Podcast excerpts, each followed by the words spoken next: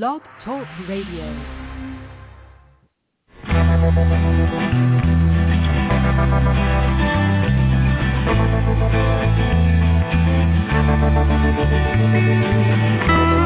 Stroll through the pictures, what I've left behind. You once again,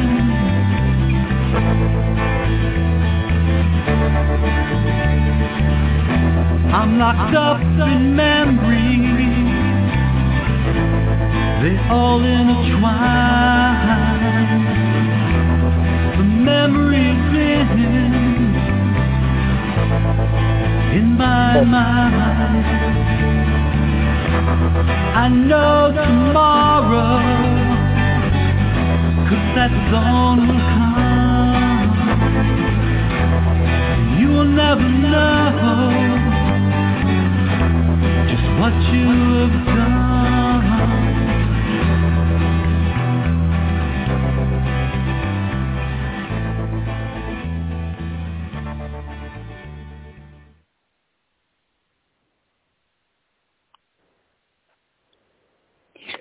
there. This is Victoria Kelly, and good evening, everyone.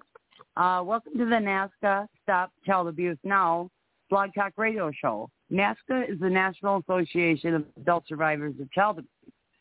My name is Victoria Kelly, and I'm your host for the evening, and my co-host is Penelope, and we are in SCAN number 3148. That means this is our 3,140th show. And they're all archived, so we hope you could listen to some other ones.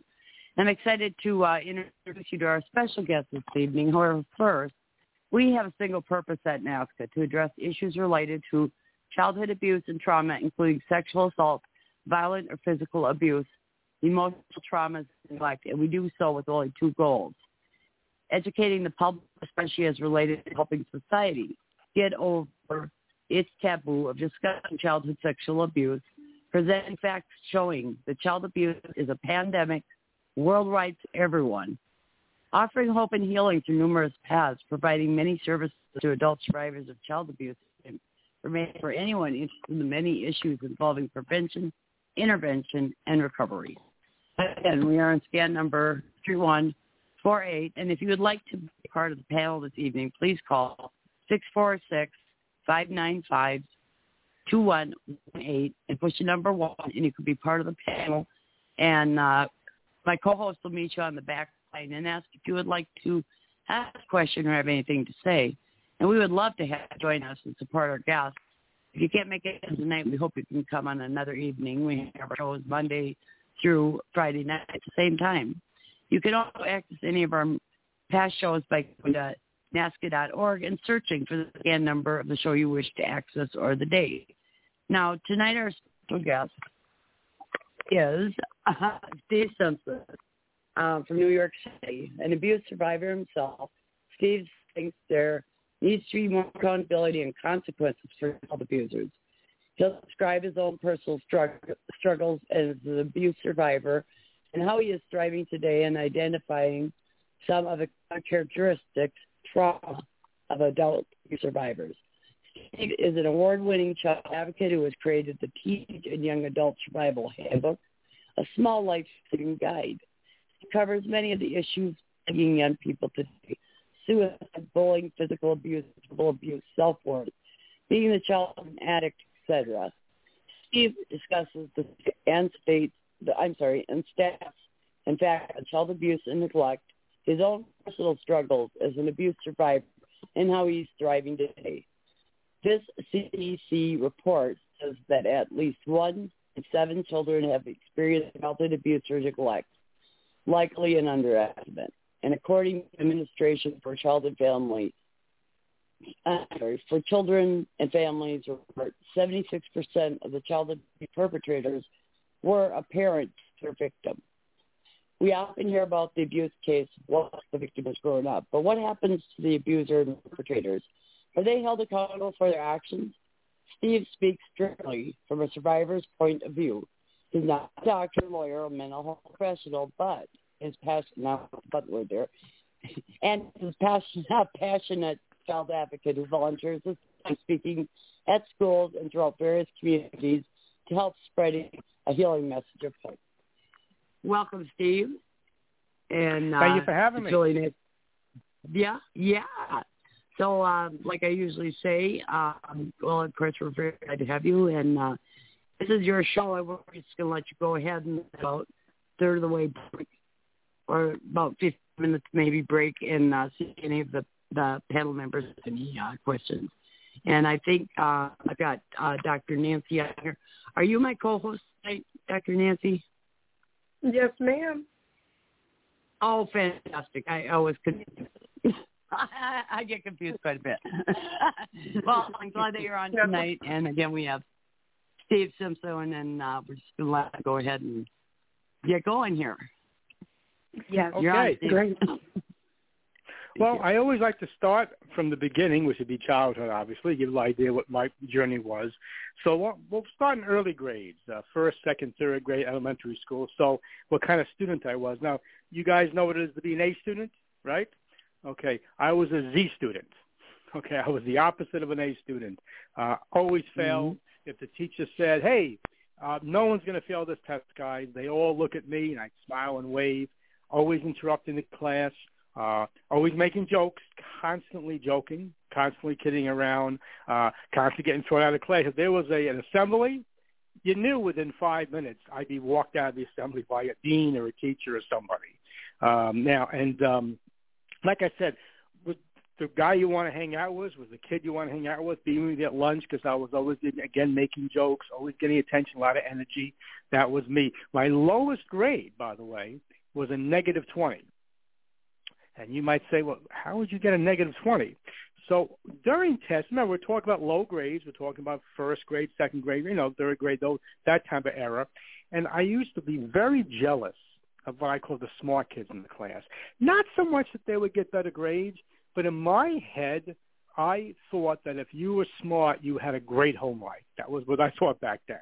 And your parents were great. They loved you. Everything was like the Brady Bunch. And so I would try to distract the smart kids and get them to mess up, push their hands so they write on their test, whatever I can do. And there's one kid, he had nerves of steel. I could not distract this kid. So I actually got out of my seat to walk over to do something, and the teacher said, you, get back in your seat, and whenever you get, I'm taking off 20 points. And I figured I'd show her. I smiled and said, then I'm not going to even try. I get a 0. And then she showed me and said, no, negative 20. Okay, so this was my school situation. Now, I would try to pass somehow, but usually by trying to cheat. And I would spend a couple hours a night sometimes, if there was a test, trying to figure out how I can cheat and pass this test. Sneak answers somewhere under my desk, anything. And my friends would say, why don't you just study? It would take half the time. We could hang out more. And I would go, why bother? See, I honestly thought that if I even studied, I would still fail. I just figured I was a failure. And where did all that come from? What was my problem? Well, my father was a violent, abusive alcoholic, and he was both physically and verbally abusive to me. Now, the physical stuff, I always used to call that he had a snap temper. That's how I identified him as, okay, because he could be talking to you like I'm talking to you right now, and everything seemed fine. And all of a sudden, it seemed like out of nowhere, you got smacked, you got punched, pushed off the chair. You like to throw a lot of things. You throw a lot of things at you at once, push the food on the table. And then was it going to end at that, or was it going to chase you around the house? You never knew how long it was going to be, and that was always my concern, being abused. And it was always the bewilderment because, again, he could even be making jokes. He had a sense of humor, too. But for me, though, the more damaging part was the verbal abuse. I know verbal abuse is taken lightly today, and we'll discuss it maybe a little later in conversations that I have with parents. But for me, it was the constant, I was basically born, hearing that no one wants me, I'm a failure, stupid. If I even would accomplish something, it would just say, big deal. It's one time. It's nothing. Anyone could have done that. So it's always beating the self-esteem. And that was the cause of my being a Z student, as I used to identify myself at. I had no self-esteem whatsoever. And it's not the physical abuse, but interesting enough, it was the verbal abuse that caused me from 11 years old on to start thinking about suicide. I actually tried it the first time when I was 11, and I was stressed to everyone that, no, it was not for attention, and yes, I just wanted out. And I used to say something back then. I actually, one of the lines I use in my books now, I used to say, I don't want to die, I just don't want to live. And you might, that's the same exact thing. And it really wasn't. I was 11 years old. I had no idea I was being dead. I wasn't a theologian. Okay, but I knew what it was like being alive. And being alive was constant drama, constant pain, and always that worry, always that what's going on. I mean, the reason why I couldn't concentrate in school was because if I got abused the night before, or maybe he abused my mother in front of me. And, of course, you always dreaded what was wrong with Fridays because now you have the weekend. And as much as at that time period I didn't do great in school, it was a love-hate relationship, because one thing that school did do for me, it got me out of the house. And when there was a weekend or a holiday, okay, I would kind of dread it because it was more time spending with him. And if anyone's an abuse victim, which I know that your audience is, what's the thing we learned very early on? The longer I spend with this man, the better chance I have at getting abused. Spend as little time as possible. Get away from that table. I learned how to eat real fast. In fact, to this day, I still eat fast. My friends all tease me and joke around. They see, one says, you make me nervous, you eat so fast. Yeah, that was my technique to get away from things. Now, again, back and forth, skipping some things, back and forth there. But at one point, again, like I said, 11, suicide. By the time I was 12, ran away a bit. I was what you call a couch surfer, which that means I would just run and stay at a friend's house for a day or so, wherever it was, and then come back and forth. There was even one time period, and as much as this might sound crazy, but if you know the family court system, it may not sound crazy, is that he also had the money. He also had the bullying power. My mom was a codependent at that time, unfortunately, always trying to patch things up. And one of the worst things you could ever say to an abuse victim is, well, just don't do that anymore, or just try to do this. Once again, now you just told that kid it's their fault they're being abused. And that was the thing with me, too, because always guilt. Yeah, and my father would tell me everything was my fault. I remember there were times he was so drunk sometimes he couldn't even talk. He would literally point at me, and I know what he was saying, your fault. And, of course, I didn't know as a kid this man was drinking long before I was born. But all that guilt was piling on me, which also added, of course, to the destroying of self-esteem and blame myself. The only thing I gave myself credit for back then was creative writing. I loved to write. It was my escape. It was my escape from all these things. And one of the things I did in my early, yes, elementary grades was I cut school. I got away with it because no one dreamed this young grade kid was cutting school. But where would I go? I went to the public library, okay? And I'd go in there and I'd read books. And I realized now, looking back as an adult, my reading comprehension was years ahead of what I was supposed to be. And I would write. My famous line to the librarian or the clerk, whoever was at the desk, was, do you have a pen and paper for me? And sometimes they even give me a pad, a pen, and I would just write short stories, poems, proses. I didn't know they were called proses, but I was writing them. And what a commentary here. Talk about the epitome of the low self-esteem abused kid. I'm cutting out of school because I think I'm a failure. I'm stupid. But I'm in the library reading books and writing stories. And that's the image of a kid with a self-esteem. Well, eventually, protective services did get involved with me, and they did take custody, and they put me in foster care. And I was in two foster homes, one for a month and one for a year. And eventually, my mom did totally have nothing to do with him and did get her own place, and eventually, God bless, I went back to her. But during that time period, I know there's a lot of negative things said about foster care, but both these families were wonderful. And, well, by the way, one thing I learned in foster care from the parents was when they got in an argument, I would brace myself. Oh, here it comes. No abuse.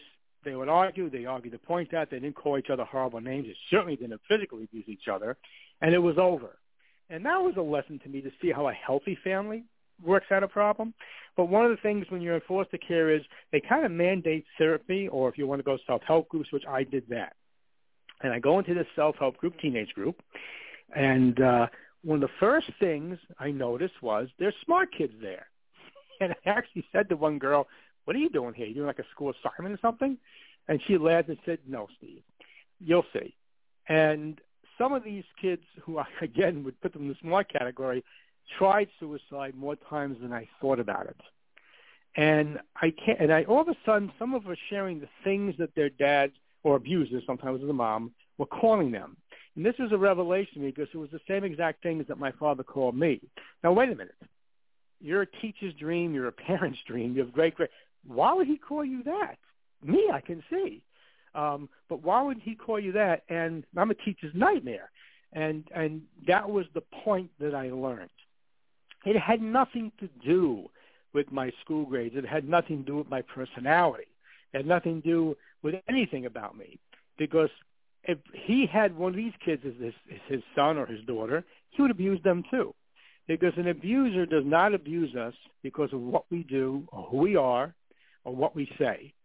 They abuse us because they're an abuser, and that's what they do. And then part of their thing is to their victims, they make us think that it's our fault. That was an amazing revelation for me because I can't tell you the guilt that came off me and got a self-worth at that point. Now, another thing that happened was I had bought some poems and things that I wrote, and some of the girls in the group read it. It was mostly girls in the group, and they said, this is amazing. I can't write like this. Why aren't you doing good in school? You're smarter than me. And I was, I'm not smarter than you. I said, yes, you are. But I never even tried. And they said, you're not trying because your father, who was a hopeless alcoholic, called you all these names. No credibility, Steve. So they would actually teach me how to study, okay, which wasn't so hard. You read the chapter, and the questions are probably on the chapter. Pay attention in class. Slow down the jokes till at least you get to lunch. And I did that. And bit by bit, wasn't overnight, eventually just started passing. Then did better than passing. Then I remember making an 85 average. I made the honor roll. And then I learned, I almost made a game out of it. Well, if I get two more answers right, my grade will be this. One more answer right, my grade will be that. I almost made it like almost like a gambling thing. And before you know it, all 90s, I was in the National Junior Honor Society. Okay, and of course I joined sports for fun because one thing I would tell people is whether it's a sport or a club, if you join something in school, you don't hate the building as much. You're not rushing out 3 o'clock to get out, and that's basically what I did. Got some medals in wrestling, MVP for track, and the best thing I always talk about is they made me student of the month, not just my class, my entire grade, and they hung that picture up in the hallway as a model student for a month. I used to always laugh when I saw the picture because only 2 years before that, that same picture would be a dartboard in the teacher's faculty room, okay? What happened? When I was picking on these smart kids, I was a smart kid, okay? I just didn't know it. And this was the overall effects to my self-esteem, okay, from all the verbal abuse. And again, the physical abuse had its play too. I didn't like to look adults in the eye back then, didn't know if they were going to hit me or not. But again, verbal abuse, that constant guilt, that was the damage. And it was never stopping from there. Once I had that self-esteem, I didn't finish school like I should have and really go further with it, but it did help me be a successful business person, mortgages, and obviously as a writer with 4 books out right now. I'll pause at this point in questions, but I did spend most of my life at this point talking to shows like this, speaking to schools, which I love doing, middle schools, high schools, colleges, and so on. My goal basically is, you know, I thought that I was alone. I know it's a cliche, you're not alone, but I really did think I was the only one. One of the problems with school is that everyone's always fronting. You know, they always talk about what a great life they have and the great holiday they had, and about 25% of them are lying, okay? And yeah. I just thought I was the only one, you know, and my goal is to make others realize you're not the only one. Can I ask you, sure. How old were you when all the I don't know if I wasn't, I don't know, but how old were you when you went to whatever support group or whatever it was you were going to that you attacked other kids that were thinking you were smart and stuff? I remember it was 2 weeks after my 13th birthday. I remember it clearly. Wow. I joined that group. That's very interesting. Very interesting because I was going to drop out at 16. And my boyfriend, who was just wonderful, told me, no, stay in school and get and my grandparents were going to sign the papers and everything, and I was going to get out of school and all. And anyway, he says, no. He says, get the book. And I go, I don't even know what to pick. He says, just pick the ones that sound interesting. You're smart, you know. And I thought, I'm stupid. No, just pick what you're interested in. So I did, and I got all A's and one B, and I had been in the slow learners class. I went to the counselor and said, I want these classes. He says, you can't have those. I says, why not? He says, because those are college prep classes, and you're not going to college. Wow. Right straight out, you know? Yeah.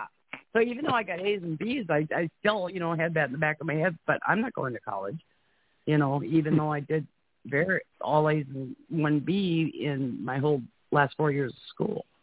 But it's very interesting to just have one person even believe in you, and I try to stress that to parents and other people that I work with kids, you know.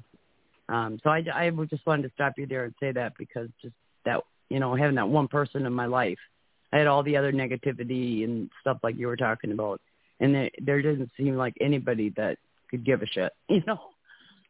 No, and you said something, which, and it sounds so simple, but just having two things, having someone that has confidence in you, okay, and the other part is that it's just there for you. That they're even if you made a mistake, they're still your friend, okay? They're still there, yeah. Because let's face it, when you didn't make mistakes, you were abused in your house and called and treated like a failure.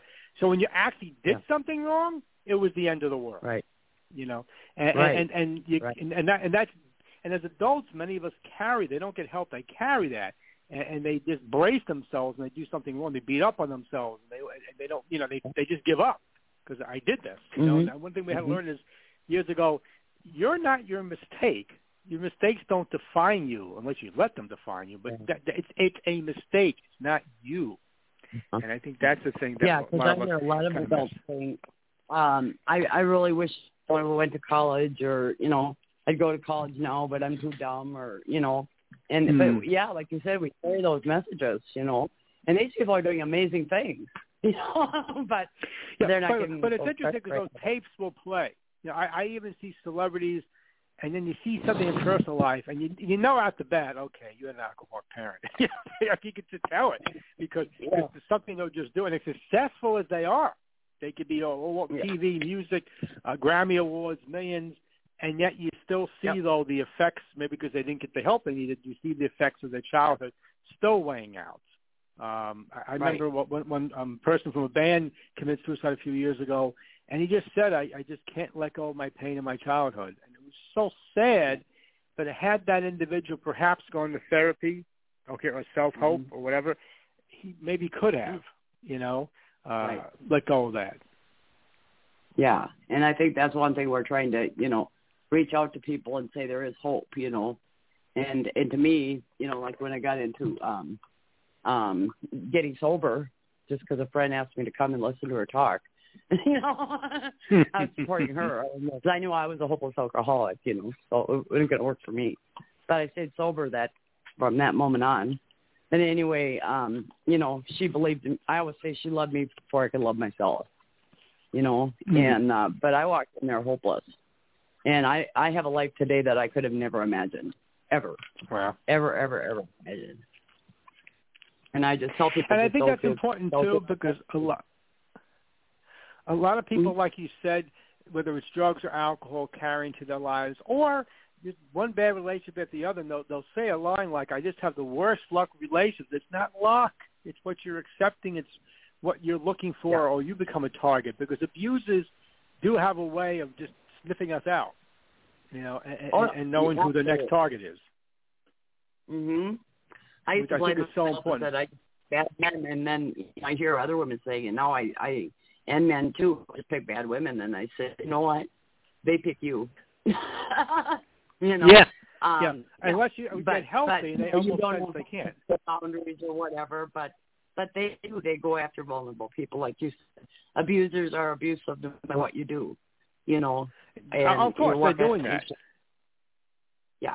And one message I can give to any parents, or I call them codependent parents, is, like I said earlier, as a child, you know, the worst thing you're doing is telling your kids they could have maybe avoided the abuse. That's so wrong. They couldn't avoid the abuse because that abuser was going to abuse them no matter what.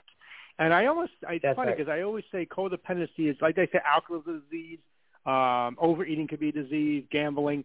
And I say codependency, in my opinion, is a disease amongst itself because it overrides the natural instinct of a parent to protect their child. And instead, their fear of being alone, okay, people-pleasing, okay, takes over. And they literally lose that instinct to protect their child from an abuser. And it's not just, by the way, their husband or their wife, but there's many situations, I'm sure you've experienced this, where the adult, let's say it's the mom, keeps getting into one bad relationship at the other, and each one's an abuser. And that child is subject to all these different abusers. And what happens then is that the child eventually thinks these things have to be right about me. I must be all these horrible things because multiple adults have now said it to me. And that becomes, unfortunately, the illusion to them. So, again, right. I would say if you're listening to this and you fall in that category, get help, you know, because you're taking your children along with that codependent trip with you. Yeah. Matter of fact, I wanted to die before I was 18 because in my mind, if you're 18, you had to start abusing children.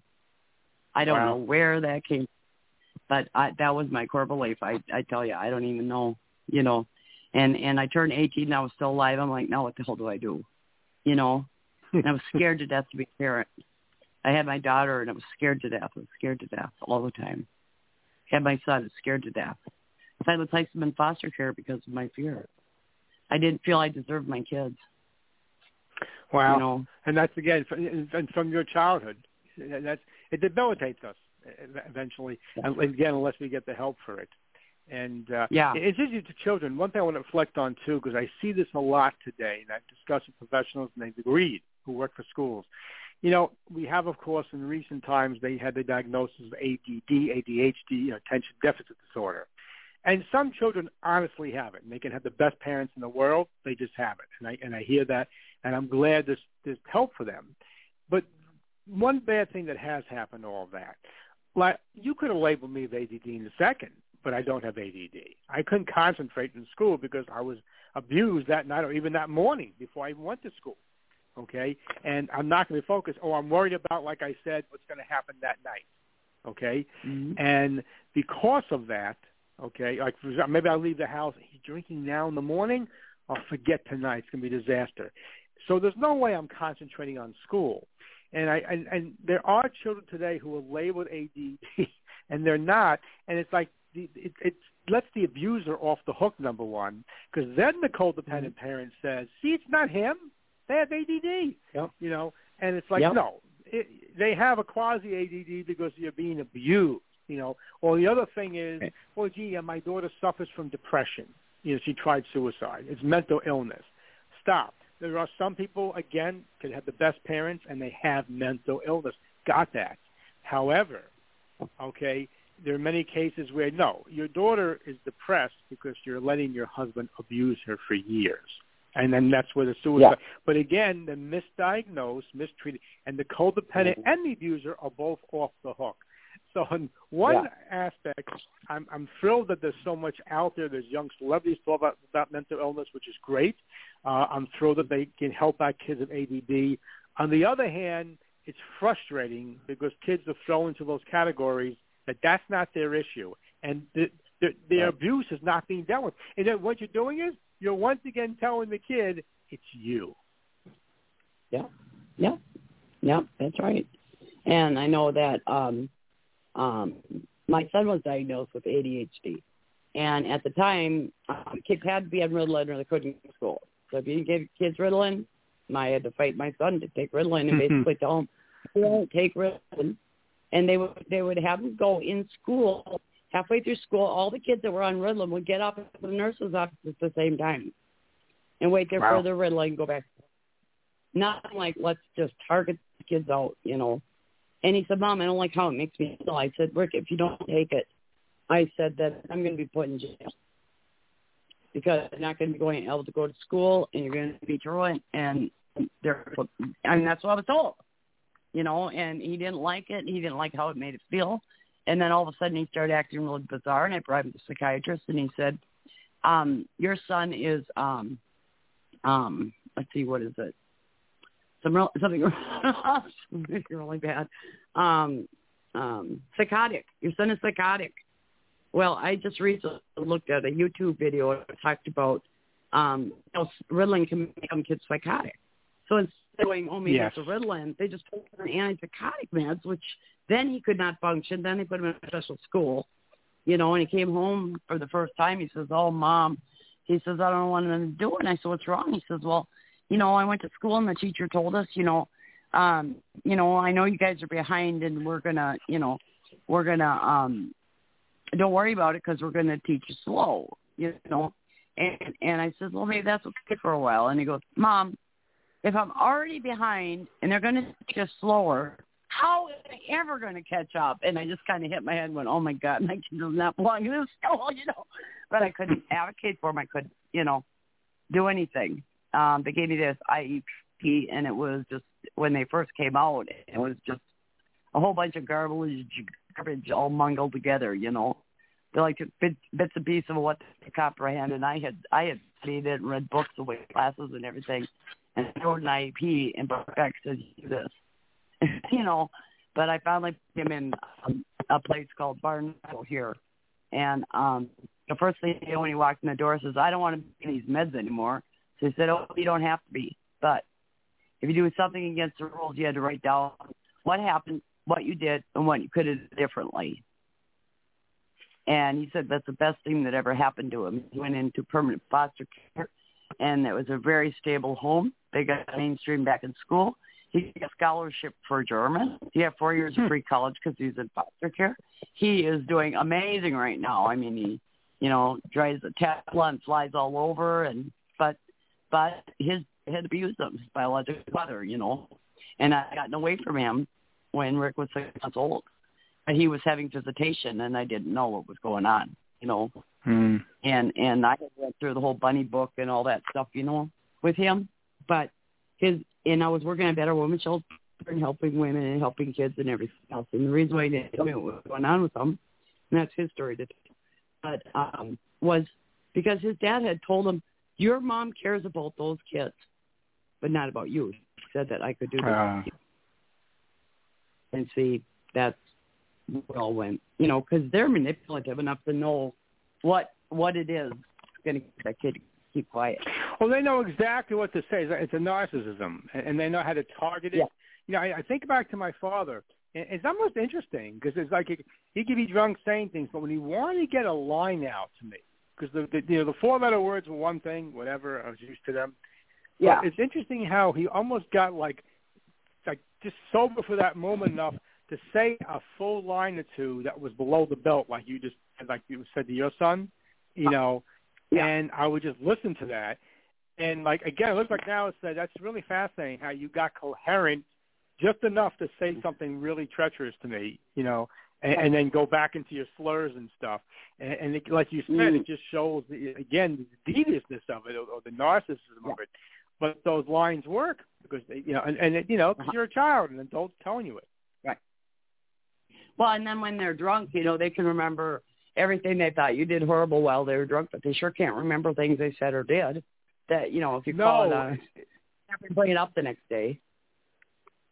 It's interesting you said that. I knew of he retired. He was a therapist, worked in the rehab. He tried to get the families together. I mean, obviously, he wanted the men to get sober. It's a disease. Yeah. But he used to say to them, you know, if you're brave enough, like, you know, you think that, you know your story, right? You speak, oh, yeah, of course I do.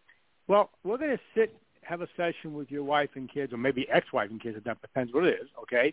Yeah. And let's see your real story. And they would tell him, well, this is what you did, and this is what you did. And it was almost like he make amends for him, like in 12 steps you make amends. But his line was, are you brave enough? You think you know your story? Oh, you don't know I speak. Okay. Yeah. Are you brave enough to hear your real story coming from, you know, your kids? And the therapist was successful way for those that wanted to do it. Because they live out in the kid, he was able to make amends with, you know, obviously the former abuser was because of that. Right. But you hit on the head with that. You know, you were drunk at the time. You don't remember a lot of things that you did. Mm-hmm. You know, or the line is, well, I was drunk at the time. Well, we weren't. You know, and we remember everything you did to us. It didn't make it hurt less because you were intoxicated. Yeah. Right. And, you know, like with my daughter, I'm trying to make amends. She's like, oh, Mother, stop. It's in the past. You're too emotional. But we were very distant, you know, because they were in foster care. And I, you know, my son lived real close, so I got to see him every weekend. I could only see her once a month. And then she went off into her whole life of doing drugs herself, you know. Mm. And there was a long period of time we didn't have any conversations. And then we got back together when I was homeless. She brought me back here. And she was just so distant from me. And I just, you know, kept trying to talk to her. She said, Mother, you're too emotional. And that's in the past. That's in the past, you know. And so what I did is I sat down and wrote a 5-page amends letter. And then I had 3 people read it over, one my Al-Anon sponsor. And I said, I want to make sure I'm not saying, I'm sorry, but.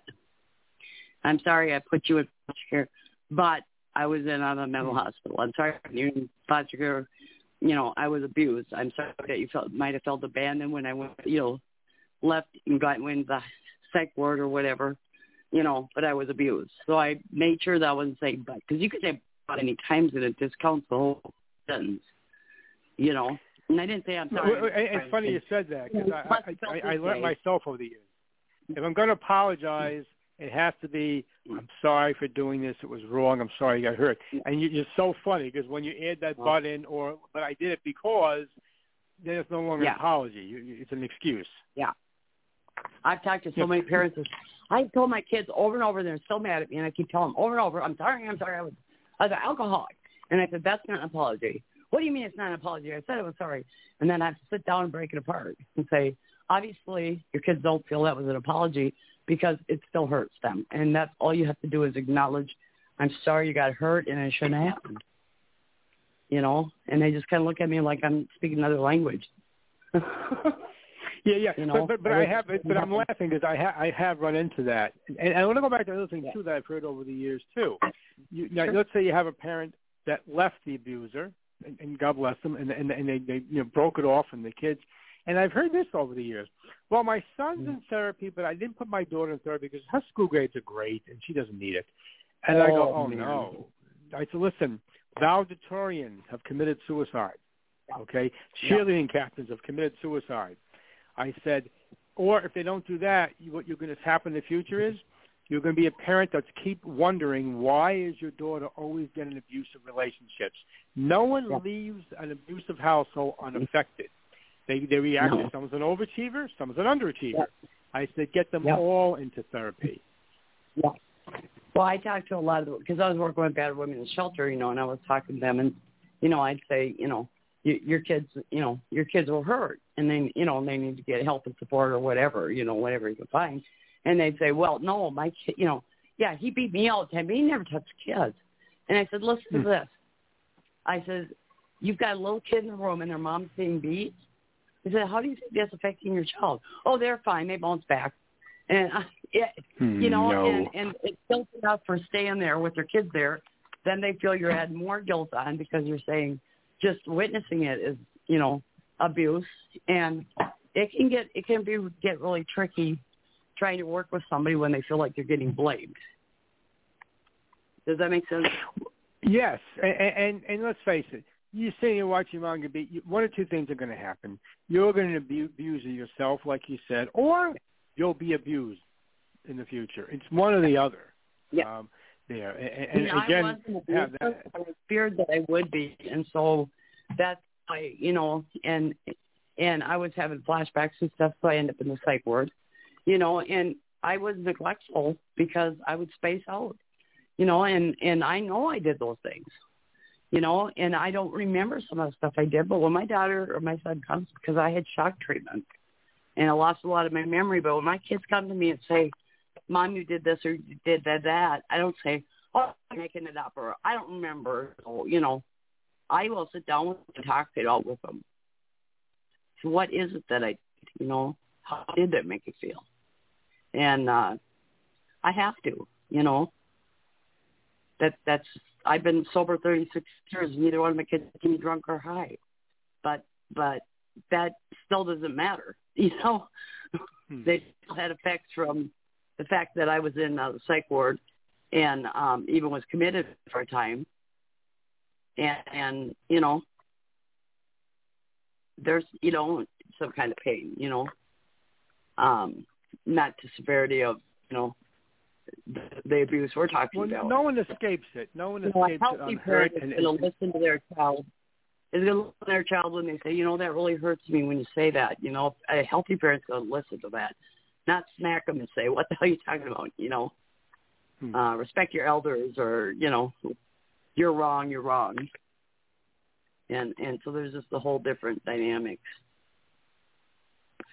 So then you graduated from high school. Let you get into more story. I'll be quiet.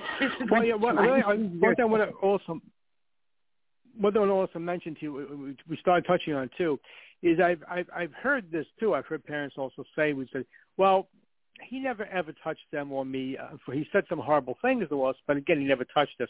And then I'll go into how, well, again, that's what led me to suicide.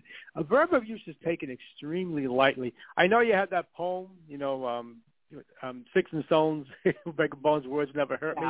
But I've always said whoever wrote that did not come from an abusive home because words can be devastating to someone. Yeah. And I always make out, I say, you don't know the damage that was done to your kids by all that verbal abuse. It is abuse. It is abuse. Mm-hmm. And I always tell them that as well because it's important. And it's funny because most parents, if they take the time to ask their children about it, wow, they'll go, I never realized how hurt they were and how, you know, yes, because these things mean things. Also, another thing is a lot of talk about bullying. Now, I'll preface this by saying some kids are bullied. They come from great homes. However, then you have the child that says they're always bullied. And why am I always bullied? Well, let's talk about this. Because just like some children can get into bad relationships automatically, and then adults, they continue to do that, some kids fall into the role of being bullied. Why is that?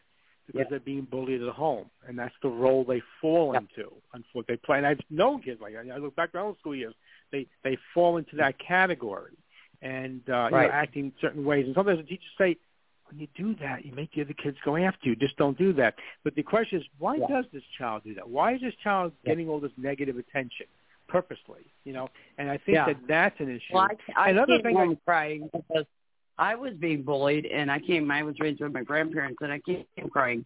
My grandma went to school and told them that they were playing with me and being mean to me. So that made things worse. And I kept, you know, I don't know, I understand why this was going on and stuff. And she says, well, I was treated like that when I was little, she says, and I figured, well, if they're doing something to me, they're leaving somebody else alone.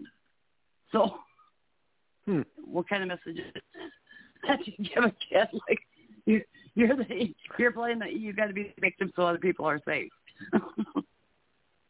that's how I grew up. And the other thing I also stress to people too now on the reverse side, sometimes someone can bully someone not realize they're even bullying. Now, what do I mean by that? When you live in, again, if you're from an abusive home and you're constantly being verbally bashed, okay, by the time you go to school or go to work, if you're an adult, I mean you're raw already. You know, so what happens is. And you have the person, they're making jokes, they tease different people at work, they tease each other, they all laugh. Yeah. And then that one employee or that one student comes and they say the same exact thing to that student as they say to every other else. And instead of laughing, they get angry, they curse, or they get scared, they cry, they run off. And what's the reflex of saying? Why can't you ever take a joke? No one else did that. Everybody else laughed. What's your problem?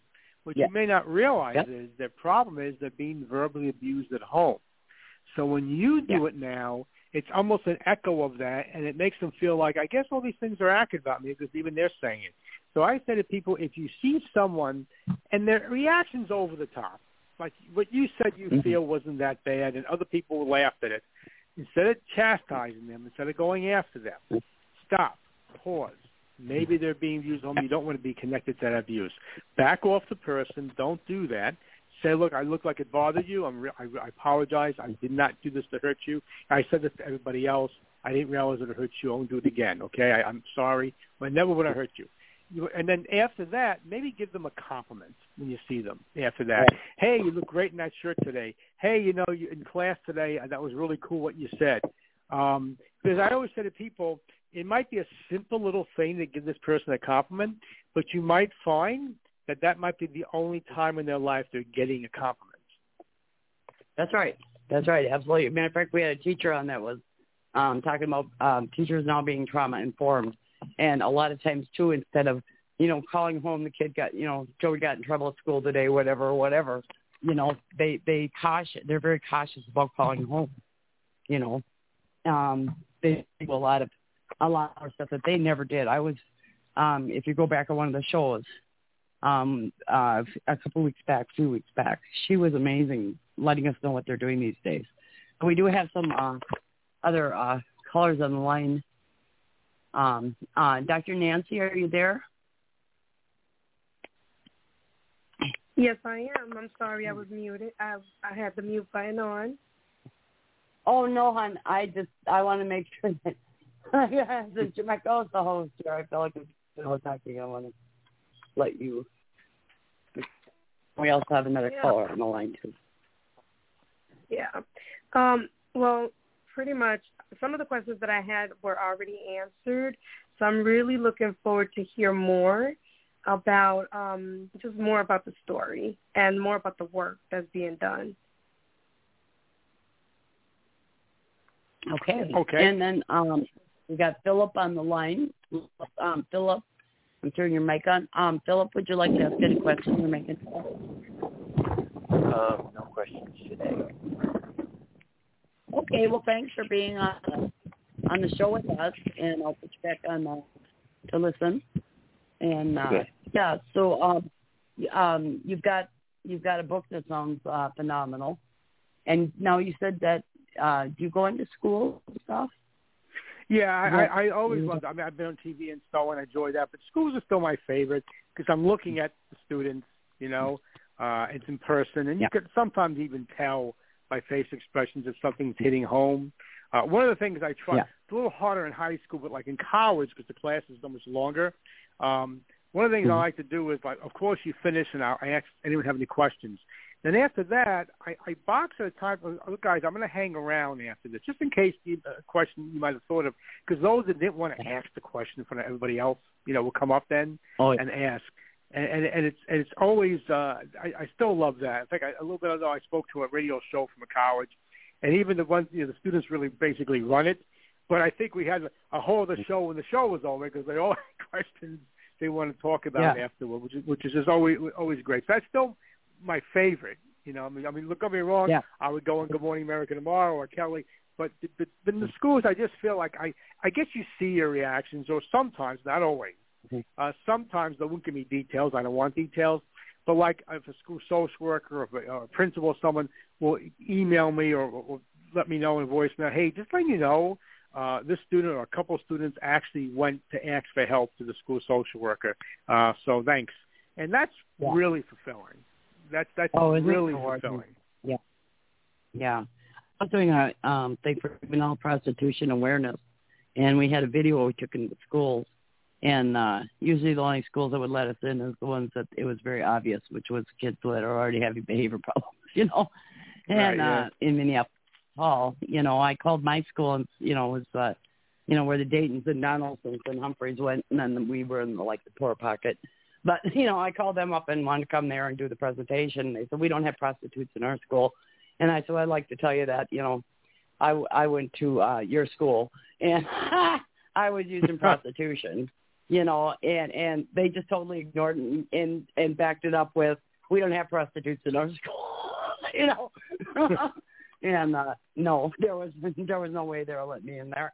But we went out and talked to social workers, and we had police officers that we were training, and we went to churches that wanted to help the people in their communities and stuff, you know, and things like that. Yeah, like you said, you wouldn't be the people that would come up to me afterwards in like the church and say, you know, because I would talk about being, you know, the incest and that kind of stuff too, because that's my biological father used me in pornography. And my boyfriend, supposedly boyfriend, I don't call him boyfriend anymore. He's my pimp, you know.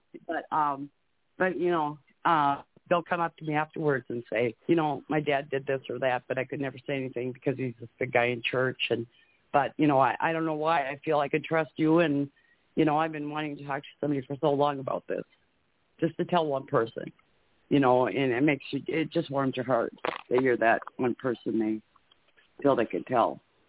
And I really believe I've talked to a lot of people that have come up to me. I mean, a lot of people I never see again, but a lot of people that you know, like in AA, and I'll just bring it up, and they'll, you know, I'll have people come up to me afterwards, maybe a week later, or I might not see them for months, and they'll come up to me and say, you know, you just mentioned that one thing there that, you know, your dad sexually abused you, or your dad raped you, or whatever, or, you know, I grew up in a dysfunctional family where there's alcoholism, and, you know, can I talk to you? You know, and somebody said, well, quit talking about being abused. I said, as soon as nobody comes up to me after a meeting or the next week or, you know, in the future and says, I'm so glad you said something, because that's why I keep going out and getting drunk and high, because nobody's talking about it. I said, that's when I'll stop. And they're like, oh, man, I sure they were hoping that I had a better explanation when I was going to quit. But I think it goes back to be over it. It goes back to, again, thinking you're the only ones, or thinking you're just one of only a couple in the world. And then, of course, like you said, can't talk to someone, so the escape became drugs and alcohol, or, you know, or like you said, sex and be an addiction as well. But again, one of the things I'll say to people, if they pull me aside, I'll say, we're one of many. And I smile. And I'd let them know, you see this classroom here? Let's count how many kids are here today. We'll count how many students are here. And I'll say, well, then what's 25% of that? And I'll give them the number. They're sitting there. They're like, no, I can't be. I'm telling you, they fall into one of these categories. You know, right now in this classroom, there's someone thinking of killing themselves. Not maybe, there is. You know, right now in this class, someone's being abused. Okay, not maybe. Yes, they're being abused, and the list just goes on. You know, and I think that becomes a critical part. Because when you think you're the only one, it's a lonely place to be. It's a lonely place to be. I know that Dr. One guy was in treatment with a man in a men's meeting in treatment, and he went up to the counselor as they're going out, and he says, "I got a question. How many men do you think are in this group that you know might have been sexually abused?" And they were just about ready to open the door. He says, "Wait a minute! Before you guys open that door, I got a question. How many men were sexually abused as children?" Every one of them raised their hand. Wow. So again, and it doesn't surprise me, because it's funny. I use it as an example. Not that you would do this, but I've said many times, if I go into a rehab and I ask how many going to raise, if I go into ask this question, and I'll always use that line. I don't care what studies are out there. I've dealt too many hands-on with people over the years. I want to mention one part, Dr. Nancy, more of your story. So I mentioned before, I'll digress back to it. So at one point, his physical abuse tapered off. He was getting older, but his verbal abuse was there. But he wrenched custody from my mom at that time period. Again, like I said, eventually I was running away from there and had been forced to care. But what he did was he just didn't want to pay child support, very manipulative person. And he had an apartment in Long Beach, New York. And now I look back and realize he had multiple girlfriends. So he had a girlfriend then. I'm going to marry her, have a great home life. And, of course, he left me alone in that apartment. Like, he actually left some money there, by food at least, but for like Monday through Friday. And then pick me up on Friday, go to his girlfriend's house on the weekend. I used to wonder, where is it? As an adult, I look back now and said, this guy had multiple girlfriends. That's what. But I always said I was sixth grade. It was my loneliest day, because I wasn't speaking to my mom at that point, because he turned it on her, neglect, abuse. And again, family court system, this is what happens. So bottom line is, loneliest year of my life. But I will say this, what I did learn was, I was a minority in that neighborhood, okay? And I thought at the beginning, here we go, I'm going to have a lot of problems with that one. And I really didn't. It was a very low-income neighborhood, and they basically embraced me. And this is not the group I joined by. I'm not talking about that. I'm talking about this group of kids just at the bus stop and stuff in school. I think they realized out the gate my life was as bad as theirs. But every kid at that bus stop, again, because of the neighborhood, every kid had an alcoholic parent. All of us were abused. It was just. Yeah. I think they just instinctively knew I was one of them in that aspect. And and then eventually, like I said, I forced the kid. And eventually, my mom hauled the neighborhood, and eventually self-help groups. But what I did learn even before the self-help, not that I picked my grades up at that point, but I did learn, again, looking back now, is child abuse, alcoholism, drug abuse It doesn't know race or color. It doesn't know religion. It doesn't know Republican or Democrat, okay? It will unbiasedly abuse everybody, and the symptoms are always the same. In other words, whether our lives are different for each other or we were different, but we had the same same stories. I mean, it was the same thing. That's probably why a lot of people, you know, they got to get an idea of, like you said, oh, these kids are rich kids, and there's obviously, you know, they're doing well in school, and, you know, because that's kind of what I grew up in. And I really kind of had that feeling, and I agree, you know, being, boy, I wish I was like that. I was smart and, you know, take a bath more than once a month and, you know, things like that. But I wasn't, like, you know, mad at them or anything about it. I just, you know, thought they lucked out on the draw. I don't know. Well, yeah, another thing, too, is as years later, both as a kid and young adult, another thing, too, is like in Hollywood. Now, you have all these late-night shows. Now, if you have someone that has self-esteem issues or you have depression issues, anxiety issues, you're up late at night watching TV. That's a reality, okay? Whether it's reruns of Lost in Space or Star Trek, but late-night TV show, now, good and bad. The positive thing is at least provides – these late-night shows provide, at least you feel that you're with a bunch of people. You know, and I give them that. But here's where it goes wrong. All these guests in these shows are laughing, having a great time, who made the new album, who's the new movie. And you kind of look and say, I guess I'm the only person in the world that's depressed. I must be the biggest loser. Yeah. But then as years went on, those guests, one by one, ended up in rehabs. Unfortunately, some committed suicide. Which ones went to hospitals for breakdowns. And all of a sudden, one, including the young adult one, you know. And so my point is, and I give the young adult ones credit because at least they're verbal about it. But my point is, you suddenly realize, just like in class, everybody was fronting, okay. Even these late night shows is like, oh, I get it. I'm really not alone. And I just thought I was because, like, these guys all have the same problem. They're just laughing themselves, you know. I mean, a big example, of course, would be Robin Williams. You know, because, again, I relate to that, constantly joking around and so on. And he passed some comments, they said, of you know, like that he was depressed, but no one took it seriously. Yeah, it's Robin Williams, you know. And, of course, we all know what would happen with that. And you have a lot of, you know, I remember when Freddie Prinze. I got to meet him in person. It was the biggest. Did you? One of the biggest stories. Oh, my God, yes. I went an hour ahead of time. I wish I could. People say I look like him. Sometimes I look like Robin De Niro. I look like Robin Williams. I would have loved to have met him. He walked. There was five of us holding the stage door in the back, and he walked right up to me and to sign my – I had a picture I got off the Internet, you know, off eBay, whatever, and asked him to sign it. And he came up, and he goes, hi there, how are you doing? I go, oh, my God.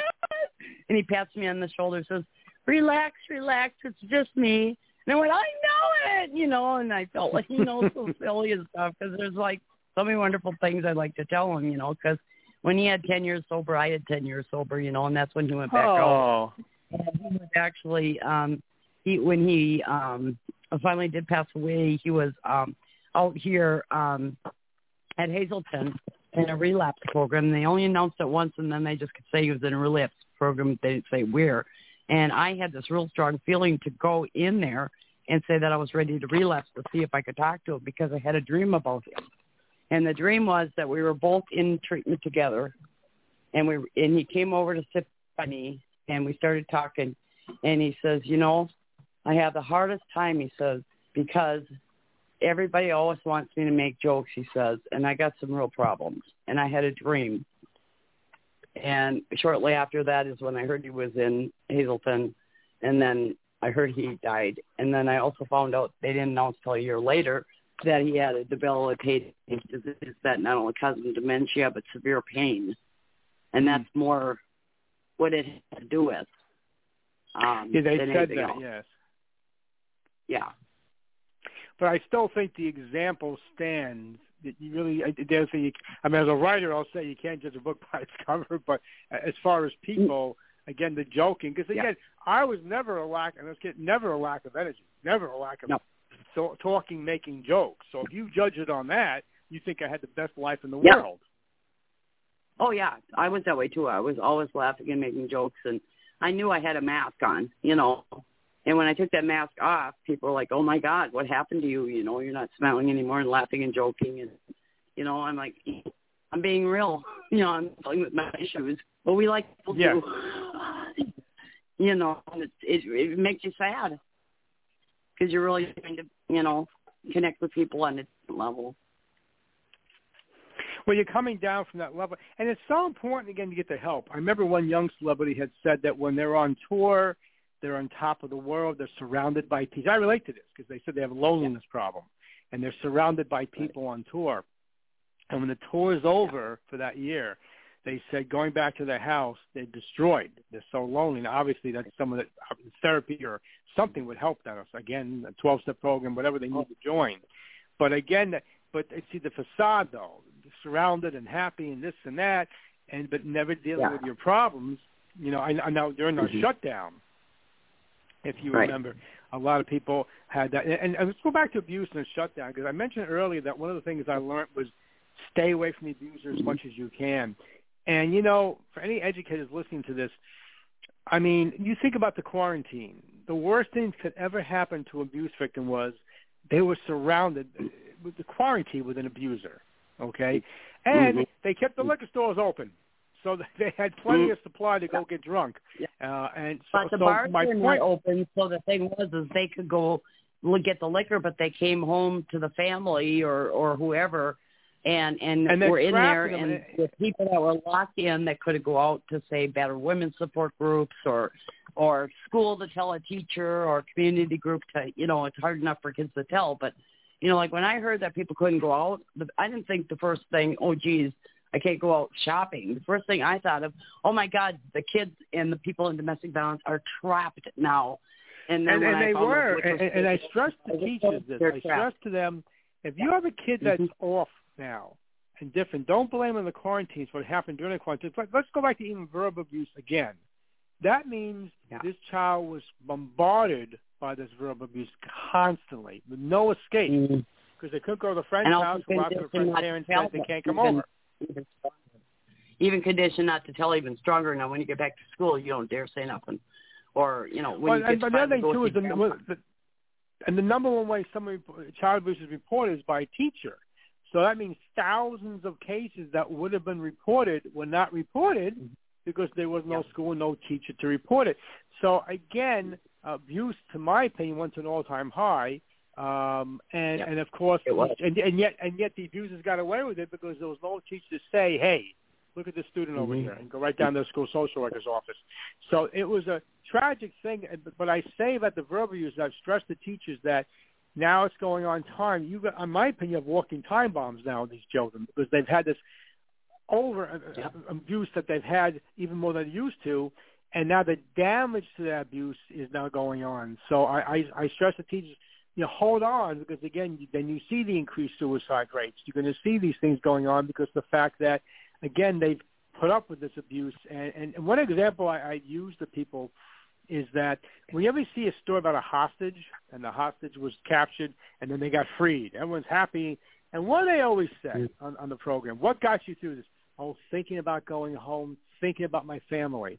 Well, what I stress to people, you know, abuse, you're having the same things done to you that a hostage gets done to them when they're taken, except there's no light at the end of the tunnel in your head because the fact that you are home and it's your family that's doing the abusing to you. So I just want to stress that that's what it's like for an abuse victim. Yeah, and we were taught stranger danger, you know, and I was always looking for that creepy man jumping out behind the bushes because he was a really bad nonsense, you know. So I couldn't imagine how bad he was. What I was going through, you know, and we were told not to talk to strangers. Who's a stranger? The teacher, the police officer, the therapist, the counselor. Those are all strangers. These are, you know, blood is thicker than water, or, you know, keep the secrets in the home and all that. I mean, that's just built up a whole bunch more. Well, with me, it was basically I would feel that if I reported it, that they would just think that, well, what did you do that was so bad? That was always my, I would be the bad guy in it. The other thing, too, is when I was suggested to even speak to school social workers, my famous or infamous line was, I know what they're going to say. I know what they're going to say. And I found years later I didn't know what they were going to say. That a lot of school social workers, school counselors, psychologists have resources and maybe have information, suggestions that you really didn't think they had. And I always stress that people go with them. And sometimes a young person will say in school, well, I want to bring my friend, but she doesn't want to go. I said, then offer to go with her, okay? Offer to go with her to the school social worker, school, whatever it's going to be, okay, self-help group. And so I make that suggestion sometimes to people. Or maybe, again, if you're a school social worker, let the students know, hey, if you're thinking about this but you want to bring a friend with you, okay, or if you're a friend, you know, you could – both come to my office. Eventually, yeah, you weed out the friend being that you want them alone, but if that's the way you get them there to begin with, then fine. But that's always something I recommend to people. Yeah, the teacher that was on was also saying they have a, you know, I don't know what they're called, but those little squares that have a whole bunch of little jumbled dots on them that you can scan, I don't know, different things. Anyway, they have those in schools now, or they have them in the Minneapolis school. I don't know if they have them everywhere. But anyway, you can scan it on your phone, the kids can, and it goes to a, you can either go through the hotline through it, or it's an a whole bunch of information on like suicide, depression, and all kinds of stuff like that. And it has like talk to your counselor and, you know, this is how to do that or whatever. It has a lot of information on there. And well, I never knew that. The more the better. And the ultimate goal, though, to me, like even in my books, I always end most of them by, again, trying to defer the student to this counselor, trying to the school social worker. I'm repetitive. Like the different topics are not repetitive. I mentioned the different aspects, whether it's suicide, whether it's being a child of an alcoholic, self-esteem, child abuse. But what happens is, but I usually end it by, again, encouraging to get that help, okay? Because that's the most important thing, because I don't care how great of a writer you are. You're only going to accomplish them by writing. Your ultimate goal is to get them to what, whether it's a meeting in a church somewhere or whether it's a school counselor, connect them to getting help. That's the real recovery. And that's always my push, you know, to do that, to launch them off and connect them to that school social worker, school psychologist again, because that's where the real healing, that's when it's all going to begin. And that's where that hurts to determine what kind of abuse do I, you know what I'm saying, what they want to do about that abuse. Again, whether it's authorities, whether bring the mom in, let's talk. That's critical. And a lot of schools, not all, I used to work close with one school social worker. She also had groups in her school, you know, right there, like almost echoing like 12-step programs, but they weren't. And which I thought was because I spoke to some of them. She'd actually come and speak to them, which they had the different period that would have it. And I thought that was just awesome. They kind of sneak in. She kept it very secluded. Oh, yeah. They sneak in. They have their meeting. But right there in school, and, oh, man, I said, that's a phenomenal idea right there in the school, you know, to do that. Yeah. What a security blanket for children, too. You know, when I speak on bullying, I think one of the mistakes, or some of the mistake is the parents will go to a principal, dean. They don't go to school social work, and here's the problem with that, because then you'll hear the things reported, but the kid still was bullied after all. Unfortunately, the child might have committed suicide. And what I say is you always want to involve the school social worker because that's their job. They'll make it a point of checking up on your child, okay? How's today going, okay? The school administrator can only do so much. They have a problem that happened in the school. They can't focus on your kid right now. I got to deal with this problem now. Okay, so that now no one's checking on it. So you reported it, but nothing happens. They're trained in something different too, as well. They're not trained in doing that. That's why they have to. Yeah. Thank you. So I always tell parents, if you really give a bullying, you can speak to the administrators by all means, but connect it with whoever that person is in the school. Their training is better, and they will follow up with your child. They're supposed. That's their job. So that's another important thing I want to get out there. Well, that's why I like being the Minnesota ambassador for NAASCA. I have business cards, and I'll be talking to parents even, like, you know, because I go to AA and I'm talking to people all the time. And, you know, they're saying, oh, boy, you know, they hear my story, and, I got to talk to my kids about this, I know, but I just don't know how to do it. And I'll say, well, you know, I can't give you all the answers, but here's a website.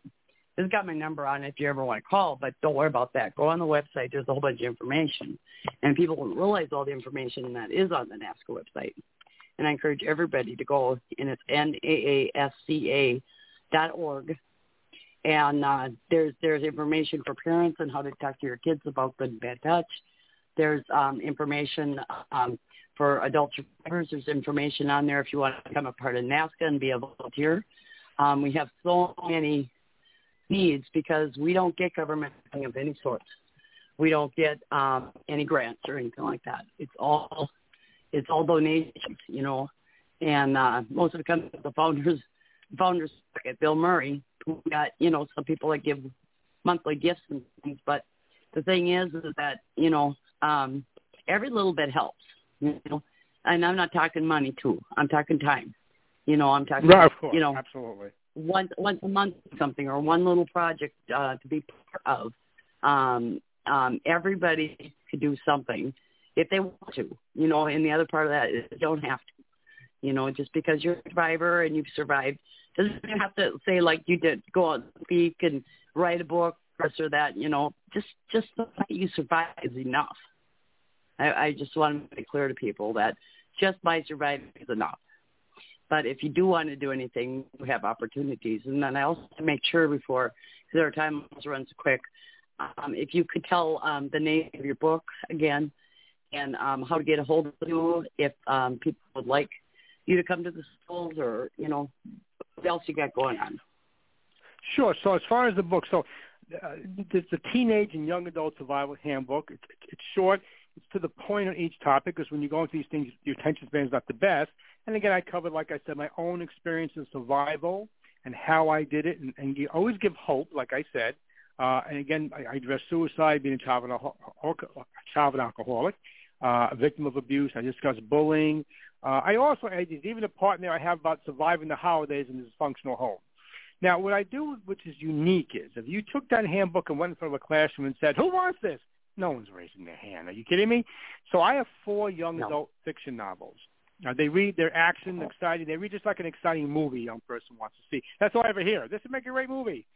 One's called Runaway. One's called Child's Island. One's called The World is Wrong. And one's called Who Am I? Every one of them, the Teenage and Young Adult Survival Handbook is inserted into it. So now if a young person wants it, the premise can be I'm buying it for the fiction book. You know, so I love these kind of stories. And this way they're not embarrassed. Or in reverse, if you want to help out a young person, you hand them the book, okay?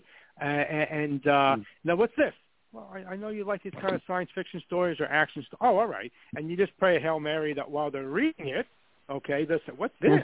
And they look into it and say, oh, and now you've got their attention. And the whole purpose of it is, again, like I said, you're not alone.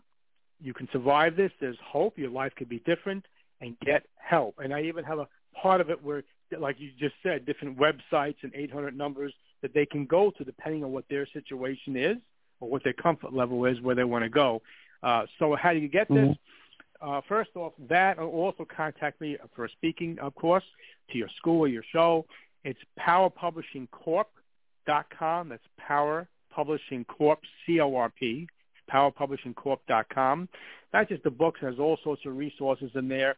And you can always find me at either Instagram at author Steve Simpson or Facebook at author Steve Simpson. So, again, Instagram at author Steve Simpson, author like a writing author, and Facebook at author Steve Simpson. So these are ways to get a hold of me. And, again, even if someone just wants to chat, wants me to speak, it's not just ordering the books, but there's a lot of stuff in there. And I try to post different interviews because every interview is unique and different points are made in different ones. That's wonderful. That's wonderful. And, again, I want people to know that NAASCA also, we have a Blog Talk Radio show 5 nights a week, same time, and same phone number, call in. And then also we have 3 Zoom support group meetings on Tuesdays, Thursdays, and Sundays. And I run the Thursday one. And I don't know what time anybody else is. You have to do your own math. It's from 1 to 2:30 Central Time, and you just go on the NAASCA website front page. It's a giant number. There's no password, and anybody's invited to join. That's an adult survivor of child abuse, and it's pretty laid back.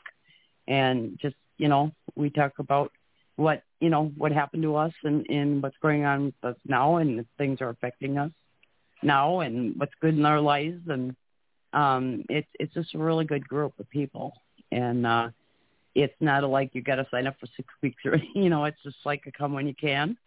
And we just want to invite everybody that would like some support. And, you know, maybe we can find you some additional help. It's not a cure-all. Don't give up your therapist. Or your, you know, I always have to say that when I tell people to go, hey, you know, don't give up your therapist or what else you're doing that's making things work for you right now. It's just an addition to help people. And like I said, there's just so many resources out there. There's so much more than there ever was. And one thing I think about the pandemic is it's really, you know, forced people to think what's important in their lives, you know, because we're not out hustling, bustling. People weren't out hustling, bustling, and they were spending time with themselves. Not like some of it turned out tragic because being alone isn't good. But you know, even NAASCA, Bill was having meetings at his house, you know, and all of a sudden he couldn't have meetings at his house, so he started Zoom meetings for support groups. So then now we have, you know, 3 times a week. There was never that idea before, you know, and there's a lot more things online and stuff. So, you know, keep searching. And I tell people, keep telling your story until somebody listens and, you know, until you get the help you need. We all deserve it. And I'm going to let you, we've got a little bit of time left. So if you've got any additional things you'd like to say, or if Dr. Nancy would like to come and join us with anything that you'd like to add or ask. Yeah. No, I was just going to say that it is wonderful. Well, thank you, first of all, for being a guest tonight. Just a wealth of knowledge. So just thank you for sharing. And I did want to say, you know, that it is good that we're able to have these support groups. Different people have different ways of healing. So even if you come out and join and participate even one night, like Victoria was just saying, you know, it's not something that you have to do all the time. But let's say you come one time, and that opens up a window where you'll be able to hear something from that meeting that can help support you or guide you to your next step. So, yes, you don't have to, you know, everybody's recovery looks different. And so, yes, you can go to a therapist. All those things are wonderful, but not everybody starts there. You may start at a group and then realize that you want to go deeper into your recovery and into your healing. So just taking the first step. Thank you.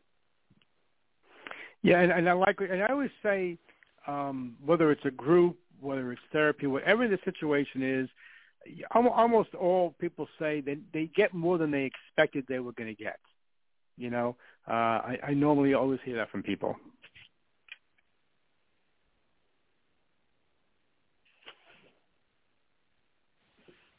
Yeah. You know, it's a matter of and I also, by the way, another thing as far as child abuse. Now let's talk about, we'll go back to that again. As far as neighbors and other adults, you know, there's always a talk about how it's just never reported and people are aware it's going on, okay? You know, I always make the joke that in most neighborhoods, if someone puts the garbage out on the wrong night, someone's calling 911 on them, you know? But when it comes to child abuse suspicion, oh, well, we shouldn't get involved with that. Don't get involved, they'll tell each other. Don't call anywhere. Yeah. And yeah, it blows my mind out. You are involved. You're an adult, you know. And I always said, if you suspect it, it's probably accurate. And many even aunts and uncles and grandparents, sometimes I think they're being abused. We're not sure. So I say, if you have the ability, invite the child to stay over for a weekend, or if there's a, you know, days with you.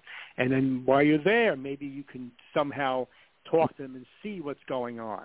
Because, again, too many adults have said, you know, I thought something was going on. I never figured it was that bad. How many times have you had people say that, right?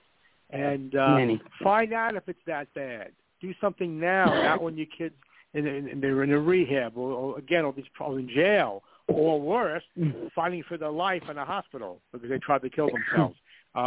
Yeah, so I always tell the concerned adults, how many family members, adults have said they suspected something but didn't dream, oh, my goodness, I never dreamed it was this.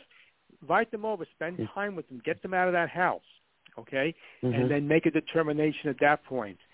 But to not report things, to not be interested in it, you're aiding it. You're aiding and abetting, in my opinion. Be a hero. okay, and make that effort. Now, teachers are mandated to report. Neighbors and even relatives are not. But technically, morally, you're mandated to report it. I agree. And by the way, you'd be helping the abuser because some abusers get help. I heard this screaming outside my window, and I looked out there, and this lady was beaten on the car door on the driver's side, and I didn't see nobody on the other side. And all of a sudden, I thought there's a kid in there hiding on the ground, you know. And she's beating and screaming, you know, open up the door, because I opened my window to hear what she was saying. And anyway, the door unlocked, and she got in, and I seen her beating down toward where, you know, would be the passenger seat on the floor. And I took a picture of the car. I didn't get the license plate, but it was a very unique car, you know. I mean, it was just this weird-looking car and a weird color and stuff. So I called the police. And they says, asked me the kind of car. I said, I have no idea. Explain what happened and what I saw. And they said, well, did they go east or west on this road? And I go, well, here's where I live. And they went right. I have no idea what direction that was. And he says, we're going right now to check up on it, you know. And, it was like I could have just went, well, God, I hope the kid's okay, you know. And you think about if people are doing stuff in public, what are they doing in private? That's all of mine. I've always said that. When you see somebody that's like that, okay, what are they like at home? Even when I watch TV and I see certain celebrities or athletes, they're drunk or they're fighting with people and fist fighting, I said, this is their best behavior. What are they like when they go home to their family and kids? Do you think they turn that off? You know? No. And so that's, I've always said that. And, again, people, and you did the right thing. You called the cops. In God's hands, what happens there? But you made the effort. You know, it's just a matter of just making an effort for the thing, and however things unravel. But just really, again, I can't stress enough. You know, don't be all those people that coulda, woulda, shoulda. You know, in 10 years later. Right. Yeah. Well, I have a lot of adults my age. I'm 61. Say, you know, boy, I remember those little, you know, girl that used to sit out in Minnesota with no shoes on and a coat, you know, and they'd leave her out there for 3 hours. And, you know, everybody in the neighborhood knew it. And, you know, and then one day just moved away, you know. And I'm like, you know, your parents didn't think that was, they felt sorry for that kid sitting out there. And they said, nobody ever thought of, you know, calling or trying to get that kid help. No. And it just makes me want to cry. It does. No, it does. I think the more we just make people aware, the more we just keep saying it out there, and the more they see things, I think is imperative as far as that. You know, and again, there's a lot that has to be done. That's horrible. That's horrible. These shows, and, you know, child abuse, and that's horrible, and talk about it and stuff. But I always say, what kind of action can you take? April could be Child Abuse Awareness and Prevention Month coming up around the corner. Of course, I always say we need more than a month. We need the whole entire year. But it was funny because I said it was Suicide Awareness Month once, and I said, do you think people only commit suicide in September? You know, and they kind of laughed. I guess to your point. Yeah. So like you said, child abuse, it goes on year long. And look, it's certainly more talked about now. We've come some way, but we do have a long way to go still. Long way to go, yeah. You know, some people said, make a mission statement that, you know, you're going to wipe out child abuse. And I said, you know, you've got to make a mission statement that's something achievable. you know, it's expectations, you know, expectations. Yeah. And I agree with you on that one, too. And my thing is just to make more, I always say, give more people aware, give hope. You know, let a young person, maybe they get out of that situation. Let them aware that they can. I was going to say before, too, by the way, some people are afraid of reporting, I'll get my brother or sister or whatever, son or nephew in trouble for abusing his kid. This might be the one time they get help because sometimes there are many days of therapy and maybe they will get help. If they don't get help, you save the child. But sometimes the ricochets, they get help, or the codependent parent gets help. You know, so I always say, because kids are hesitant in reporting, they don't want to rat out the other parent. I always say you're helping them because they're doomed to a life of abuse and all this crazy codependency. So I always say that it's only a positive thing to report it. You're not telling on, you're making people aware so you can get help out of this abuse, and they have a shot at that point.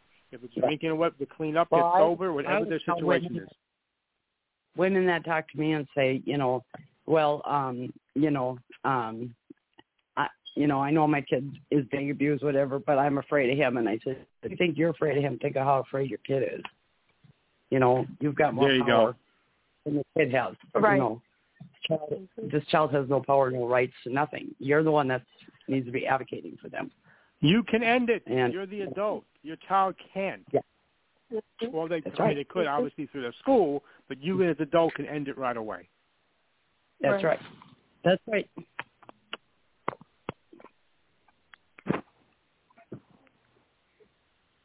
And then, Dr. Nancy, I'm not sure if you trying to say something. Yeah, go ahead. I was agreeing with you guys. That the child doesn't have any power, and it's our job to advocate, not just for our children, but for all children. And I just, you guys mentioned earlier, many times people will turn their heads when a child's being abused, but be quick to call the police when you're touching somebody else's trash or, not minding your business. And we have to just make sure that we bring awareness to this issue and stop turning our heads. This is something that we used to do back in the days. Back in the days, people would turn a blind eye, but we can't keep doing that today. We just can't. Yeah. Right. No, because, the guilt's on you then. You are an adult, you know what I'm saying? It's like when they say the Air Force, if you see something, say something. Our luggage is left by itself. Well, this is so important. If you see something, say something, it's okay. Yeah. I would say be a hero, because that's what you would be, that child. Yeah. That was a hero. And I actually did a research on the amount of money that was giving for animals that had been abused, according to kids that are being abused. And I can't even quote it because it just made me physically ill. I run across that. I love animals and those things on Facebook. I love them. I get crazy. I like I like the happy ending to the animals better. But that being said, you are 100% right. The money there, and not to mention, if you go on Facebook, you have a bunch of things that animals being abused. And God bless them. I'm all for those organizations. I love animals. However, why are there so many more than you see kids? How many do you see when you go on Facebook tonight of kids, organization kids? Very rare, okay? I think I see the lost and missing kid child, but not about abuse, okay? And you hit on the head with that one, but there's tons of animals. I think we shouldn't stop the animals by any means, but I think our priorities are a little mixed up here. I agree 100%. And then, we all, want to make sure that, that people aren't feeling alone in this. And we have on the NAASCA website, we have ambassadors for the different states and stuff. And, even if your state's not on there or you can't get a hold of somebody from another state, we have all our phone numbers on there. And the reason why we have our phone numbers on there is because we want people to call us. We want to, we want you to know that you're not alone. And if, you're feeling that way, please call us. We're not a suicide, crisis line or anything. We're just individuals. We're not professionals, as you had quoted on yours. But we're people that have been there and people that care and people that will listen. And nobody has to be alone. Nobody should ever be alone. When I, first went to a group that asked me to come out. Oh, we got 90 seconds. Boy, that went quick. Well, I hope you come back because it's got so much more information. Thanks, everybody. And thanks to you, Dr. Nancy. And I really appreciate coming on. And thanks for having me, guys. This was awesome. This was really awesome. Okay. I'm all right now. God bless children, and God bless all the adult survivors of child abuse. Thanks, everyone. Right. Good night. Good night. Another tomorrow, 'cause that dawn will come.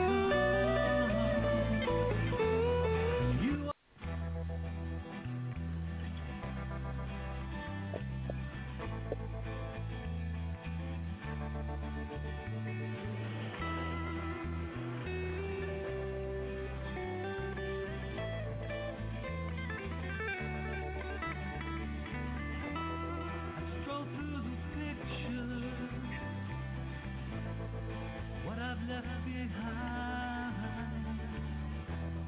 you once again.